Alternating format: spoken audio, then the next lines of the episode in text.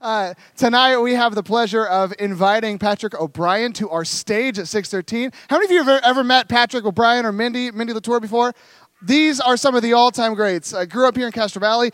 I'll let Patrick explain to you how they met because it involves this very place uh, a long time ago, and they have had a really cool journey. Like I said, Patrick finished his PhD in New Testament at Golden Gate. Mindy's got her PhD in musicology from UCLA. He served as a, as a pastor for a while here in the States, and now he's working in industry in Paris, France, and serves at a church called Hillsong there in Paris. Uh, so, ladies and gentlemen, welcome to the 613 stage, Patrick O'Brien.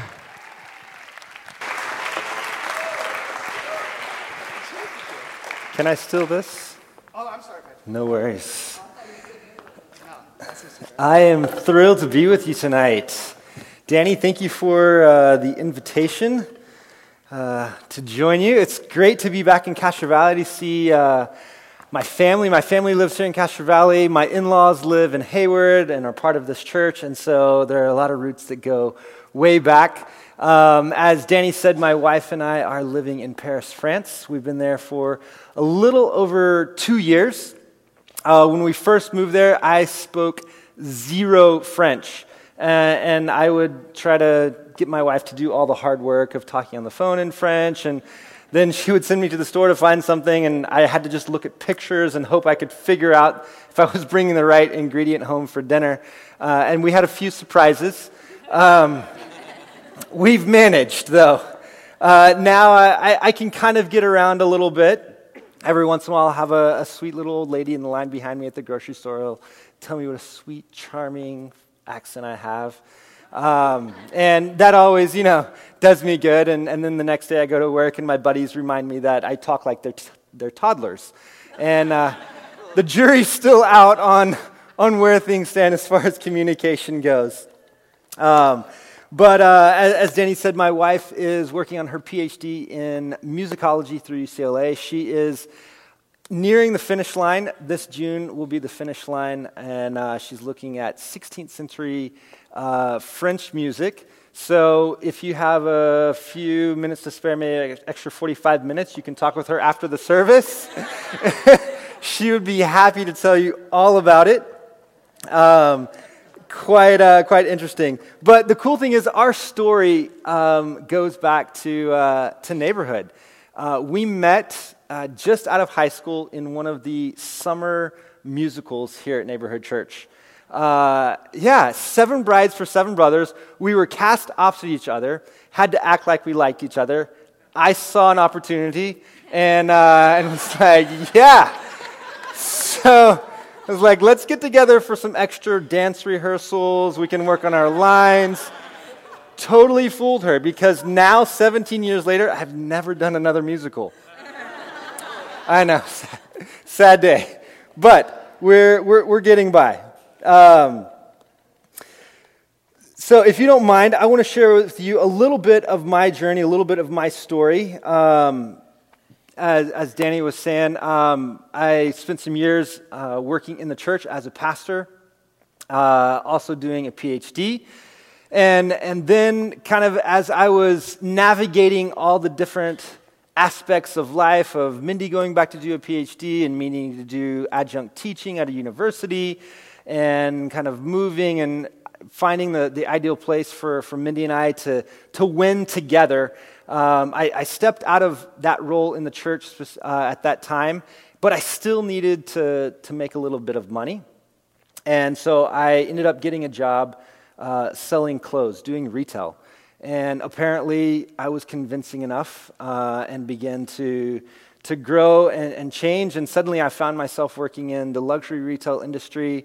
And then I was having a face to face conversation with this, uh, the senior vice president for one of the top 10 luxury brands in the world and uh, was interviewing for a job in, in LA to be the assistant manager of a store. And I, I don't know what uh, possessed me uh, at that time, but I said, Hey, I know that I'm interviewing for this job here in Santa Monica, but in two years, I'd like to be in Paris. What does that look like? And uh, God had his hand on that. Uh, he didn't laugh me out of the interview, but he gave me the job. And, uh, and then a couple years later, after having proved myself, uh, the doors open, and Mindy and I made the transition to Paris. And, uh, and I started working at um, the flagship store for the company there. So, um, but as I was moving through the spaces from being a pastor to stepping into the retail industry, um, I, was, I was so excited because I was going to get to put into practice all these theoretical ideas I had about what it looked like to, to have deep spiritual conversations with people that were far from God. And man, I was eager. If a red shirt, the blood of Jesus, let's pray the sinner's prayer. Here we go. Um, and, and, and I found that, that some of my conversations uh, were not as effective as I had hoped or imagined. And, uh, and, and were sometimes awkward uh, because, you know, after the, those awkward moments, I still had to, to work with uh, my colleagues. And, uh, you know, it's kind of like when, when you're driving down the road and, and, and you see the car next to you and you want to be in that lane and you're like, well, if you don't make an opening, I'm just going to I'm just to move right in and we're going to have this conversation whether you're ready or not. Um, or, or maybe like when you receive a call from a telemarketer during dinner. And, and you know what I mean. None of you, neither of you is ready to have that conversation. You would rather be having a root canal because at least your, your tooth would feel better. And the telemarketer is like the hundredth billionth time that she's giving her pitch, and it's just like her boss is over her shoulder, she hasn't met her quota, and it's just like, we're going to have this conversation whether you want to or not. And we're going to just fabricate out of thin air a relationship. Any details you give me on your life, I'm going to use to like sell you my product. And, uh, and, and I started getting the sense that, in some sense, I was kind of that telemarketer in my workplace for Jesus. It was like, okay, we're going to have this conversation. And, um, and I begin to slowly realize maybe that was not the ideal way. Maybe that was not the best way. And so I was looking at how do we begin to think about how we have deep spiritual conversations with people in a way that engages them, in a way that allows us both to go on a journey of discovery and discovering new aspects of who God is and what God might have for our lives. So, I'm trying to find my place here, if you don't mind. Um, so, because we have this tension, obviously, Jesus said, Go and make disciples. So, then what does it look like for us to be intentional about going and making disciples in this world? How do we find the right place and the right time to have those conversations? So I believe that, that Paul would be helpful for us. Uh, 1 Timothy, uh, not 1 Timothy, 1 Thessalonians chapter 2. If you have your, your Bibles or your iPhone or smartphone, an app with you, you can pull out and follow along with me.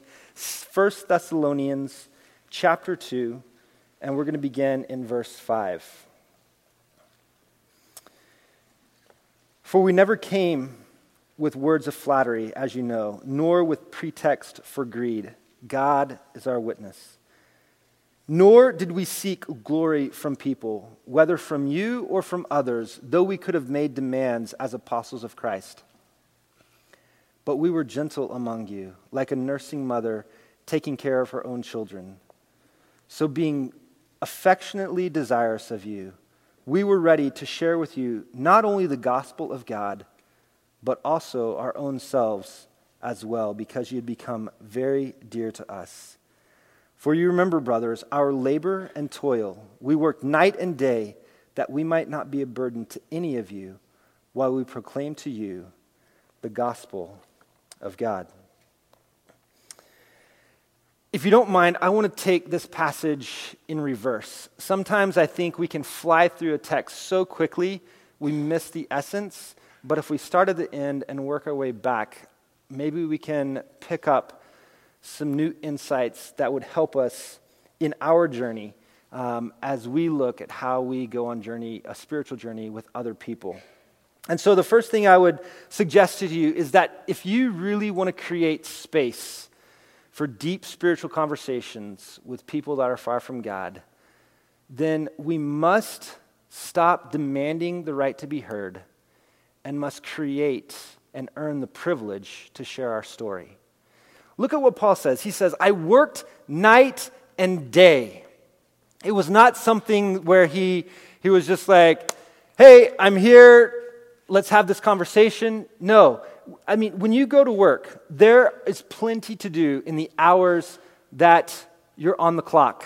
There are deadlines to meet, there are customers to satisfy, there are projects to finish, and your boss has hired you to do a job. And I would suggest to you that the most convincing witness you would have as a follower of Christ is to be excellent at what you do. Because what I've found is that if people don't respect you and seek your advice for professional things that pertain to the workplace, they are even less likely to trust you with conversations that are personal and spiritual. And if we want to have those moments, those opportunities to have deep spiritual conversations, then we need to begin by actually living out our Christian ethic of excellence in the workplace. And as we begin to, to succeed at what we do, that is going to open the door for those conversations to happen. And, and when I say succeed at what we do, that doesn't always mean that we're going to climb the corporate ladder, but rather, um, your success is not the position that you hold or the salary that you earn, but rather the wholeness and healthiness of life that you have in, in every area, both in the workplace and at home. Because if you live your life in such a way that people see you as someone that uh, has basically got it together, they want to know that secret. Because reality is, we live in a broken world. Relationships break down, problems plague us left and right. So, what does it look like to process through life when it seems to be falling apart? And how do we keep moving forward and keep being consistent um, with accomplishing what God has put in our space to accomplish? Um, nine months after um, I started there in Paris, uh, I got a new boss. And, and he and I clicked. And I kind of helped, gave him, helped give him a little bit of an induction to the company because I had already been there for uh, four years and so knew a little bit of things. He was coming from, a, from another brand. And, and, he and I began to hit it off, and, uh, and he began trusting me with different responsibility and giving me a few more things. Um, and then one day, it was a, a couple months after he had started, we said, hey, let's, let's get together after work. Let's go grab a drink and, and just chat. And so we started with talking about work. But then, four hours later, I was amazed that we were sitting there having a conversation about marriage, family, faith. What does it look like to keep hope when the world around us is, is crying out for help?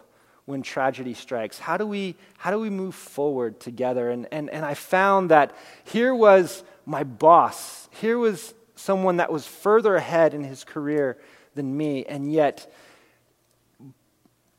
by the way I had consistently lived out in my life in the workplace, it opened the door to have a conversation that otherwise would have not been possible. If I had started the conversation with the whole, hey, here's a red shirt, let's go to the cross right now, uh, the, the conversation would have been over.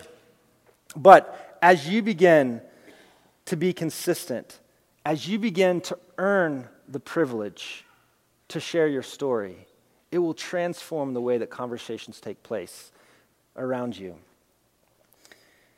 So, what would it look like if we became the kind of people that said, I'm not trying to do my church thing on my boss's job, but I'm, gonna, uh, I'm not going to try to do the church thing on my boss's time.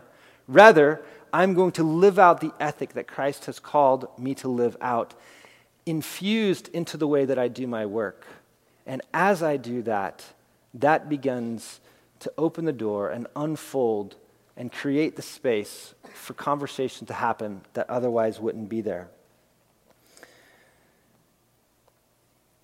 And as you do this, The, the second thing that I think is, is key and core and essential that we see here in Paul's life is that in order to create space for deep spiritual conversation, it requires that you be generous with your life.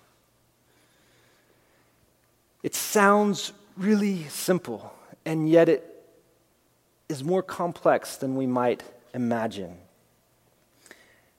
It's not being generous with our employer's time. It's not taking advantage of those moments when I can do that little task that, hey, it won't matter if I, if I go ahead and get this done because no one's around. No, this is you taking and investing the most precious commodity that you have, which is your time, because once it's spent, you will never get it back. When you begin to take and invest your life and be generous with your life with those around you, people will take notice. Because when you start giving away something that's free, people are going, oh, I'm, not, I'm not sure I want to take that. But when it costs you something, people are like, okay, wait a minute. Why are you being so generous? Why are you giving away something that nobody else is giving away? And, and this looks like inviting people to share in your story, to st- share in your journey, um, to say, hey, after work, let's go grab dinner, let's grab a coffee, let's, let's go get a mani pedi, let's go, whatever it is, whatever, not me. I, I know. It would look good. No, I'm just kidding. Um, whatever it is for you, what does it look like for you to begin to connect with the people around you and invite them to share your life.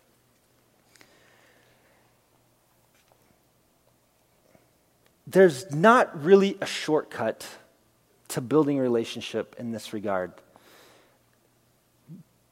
Building relationship with other people takes time. And it means that we have to maybe rearrange the priorities that we have going on in our life it may mean that we need to cut out a few things. It may mean that we need to TiVo that show, or TiVo's old now. What is it now? I don't know.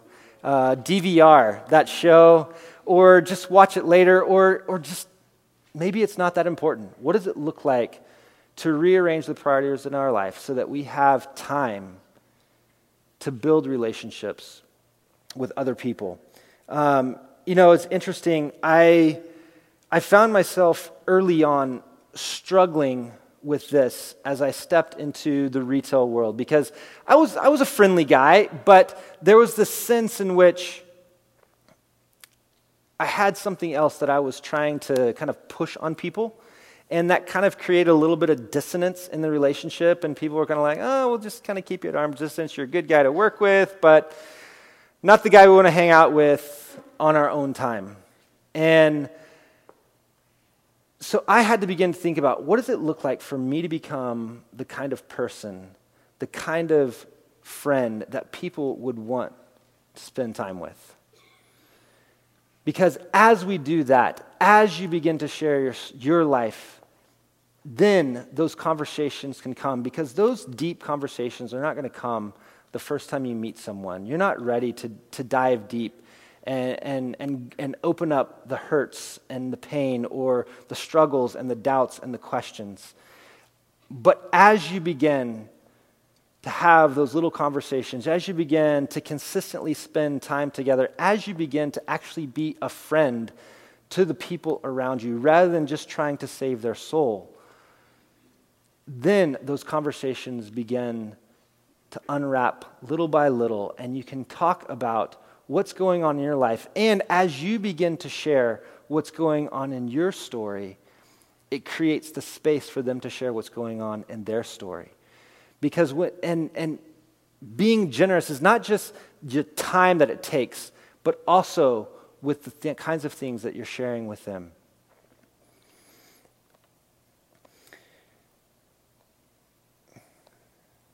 And I think I've kind of touched on this a little bit, but as we think about having these kinds of conversations, I found it really helpful to think about life as a journey, to think about people's spiritual spiritual journey or think about people's spiritual life as a journey toward discovering God. It's not just a one, two, three step. Here's the problem, here's the solution. Pray this prayer, it's all good.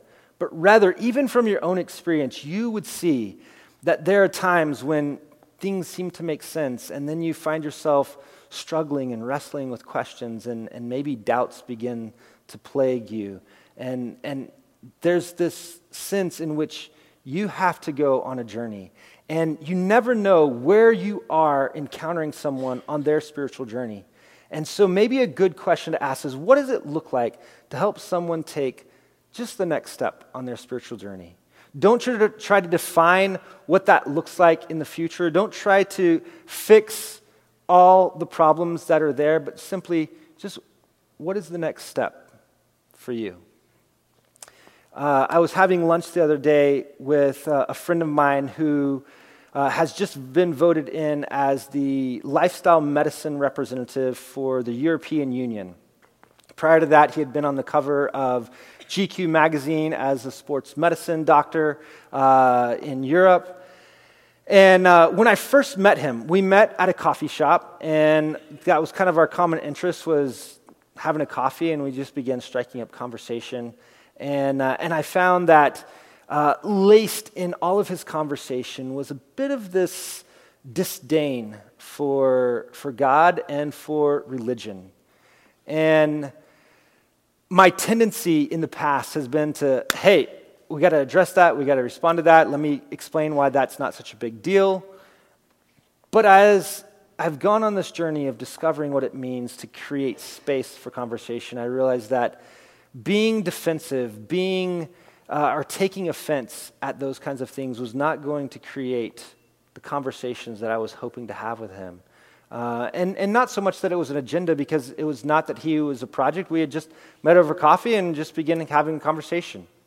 And, uh, and slowly, little by little, our friendship began to, to grow, and he began sharing with me a, a book that had helped inform his worldview and kind of shaped um, how he viewed um, the world and how it functioned. And he was like, hey, I, I, would love for you to read this. And so, again, I, I took time and I, I, read through that book, and then we were able to have conversations about that. And, uh, uh, you know, not long ago, uh, a couple, just a couple weeks ago, we were sitting having lunch in, in the Latin Quarter of Paris. And, and I was amazed to see that here we were talking about God and talking about how we find hope in a world that is tearing itself apart. And, uh, and you know, it, he's, he's still on a journey of discovering what it looks like to find hope and to find God. But one of the things I found is that my journey has been augmented and bettered by the conversations I've had with him. I have grown through having those conversations with him, and my journey and understanding of who God has, um, has gotten better. And so it, we have to remember that as we share our life, it's, it's a two way street. This is not just, hey, I'm going to invite you over to my house and then, ha ha, tricked you. This is, this is the gospel presentation. But, but rather a, hey, I'm going to invite you into my life and I'm going to listen to your story and I'm going to share my story.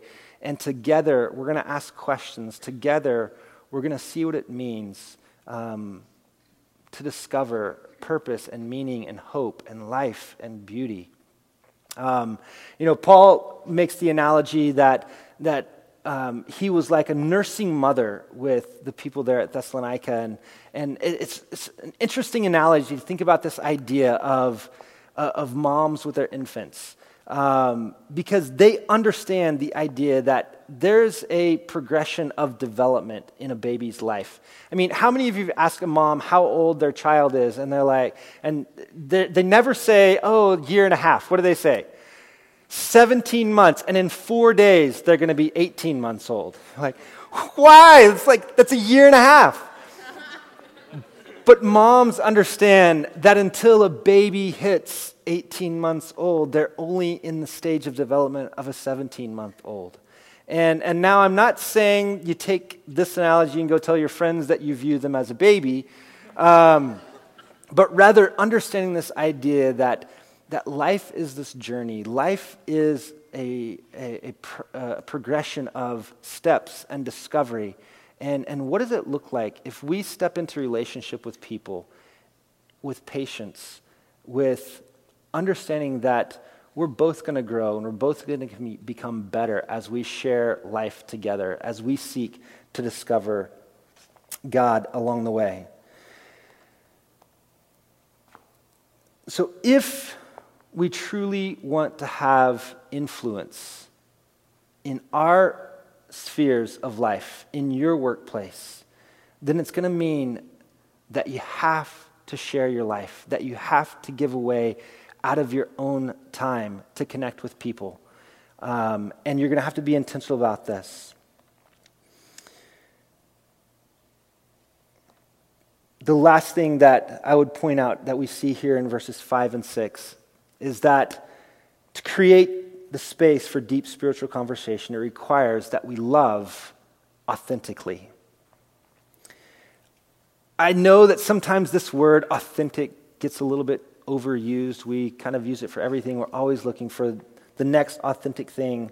Um, but I think it can, it can still be informative and helpful for us. I was uh, reading a study recently by the Barna Group called Unchristian, and it looked at uh, 21st century American perceptions of Christianity. And there was this, this sense that after people encountered Christians um, in the workplace or just in life, they, they found that, that Christians seemed to be manipulative and inauthentic. And can I just be honest as a safe space?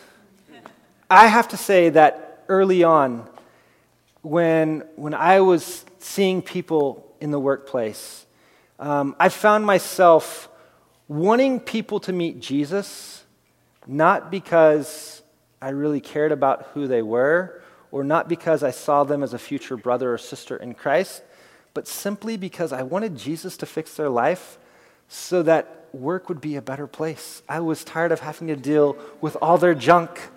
And I was like, God, can you just please save them and fix them? It, it strikes close to home but if we're actually going to have true, deep, authentic conversations with people, then it means we have to lay aside the pretense. We have to lay aside the ulterior motives.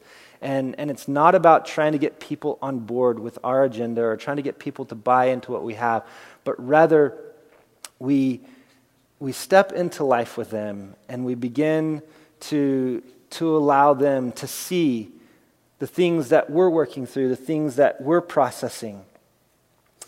Um, my wife had had this experience um, in, in her journey. There, there, was a, there was a moment in time when, when she was beginning to kind of wrestle through some of the unasked questions. Having grown up in the church, just you kind of accept things, and there are a lot of assumptions about things. And, and she began to, to wrestle with and ask questions and have doubts, and, and kind of reached this point where um, she found herself in a, in, a, in a place that was, that was filled with people that were, that were really far from God, that, you know, many of us would, you know, see as, as, as very difficult place to be a Christian. And and at that point, she was just like, I, I don't even want to talk about God. It's like, I have all these questions. I'm uncertain about all these kinds of things that I'm, I don't know what it means to go and try to share Christ with people. But the amazing thing was, was that in that moment, as she began to just be real about the things that were going on in her own journey, people were coming out of the woodworks to have conversations with her. They wanted to know, hey, what do you think about this? And, and honestly, she was like, I don't know. Like, I'm confused on this right now. I see the discrepancy in that, and I, I'm not convinced that this is the right way. But the, the crazy thing was, is that that made her so much more relatable for people who are struggling with those questions and for people that were trying to find God. And I, I think sometimes Um, I, I, know for me, having grown up in the church, it's, it's, kind of like I've got the answer, I've got it together, and, and, and it can kind of give a little bit of arrogance of, hey, let me tell you how to fix your life. And, and it makes, it made me a little bit unrelatable. But when I begin to kind of step out of that and, and, and even learn from, from Mindy's story and going, all right, yeah, let, let, me, let me actually listen to what people are saying, to what people have experienced in the church, or what people have experienced because they thought the church was doing one thing or another. Um, we can become much more relatable when we begin to step into a new kind of authenticity, a new kind of relatability where we are sharing our, sharing our stories, sharing our struggles, sharing our doubts, and then together moving through that to find answers. You see, I, I truly believe that the human soul is designed for community and is longing to connect to something greater than itself, to God. And if we can become the kind of people that say, hey, this is a safe place to have community, this is a safe place to journey together, we will find that God will show up in the most surprising ways, and we will find that we begin to be part of giving a new perception about who the church is. That God has invited us to be creators with Him, to say, this is what church can look like for the next generation that there's hope, that there's beauty, there's love, there's truth. And, and when people have said, hey, I'm not sure I want that because I've seen how the church has treated people that, that normally are, are, are supposed to be held at arm's distance, or, or we look back at history and see atrocities that have been na- done in the name of Christ. What does it look like if we say, hey, I will, I will step in and I will take ownership and I will become the voice of reconciliation for the church. I will say, hey, you know what? Yeah, we, some things have, have been done, some things have occurred that are not pretty, that are not beautiful, that have caused pain, that have caused hurt. But this is what Christ offers. This is what has changed my world. This is what has changed for me. And this is how I found healing, and this is how we can move forward. You know, let's be students of the past and realist about the present so that we can then dream about the kind of future that we can create as a church together because the world is looking for God. Whether they, they may not know it, they may not know how to, to, to frame it that way, but the soul is looking for a place to connect, for a place to belong, for connection with its creator. And so, if we are going to be the kind of people that create space for deep spiritual conversation, then that means that we are going to have to stop demanding the right to be heard and start earning the privilege to share our story. That means that we're going to have to be generous with our life. And that means we're going to have to learn how to love authentically. So, can I give you some homework? I know you didn't come prepared for homework, but I'm going to give it to you anyway. Between now and Christmas, can I ask you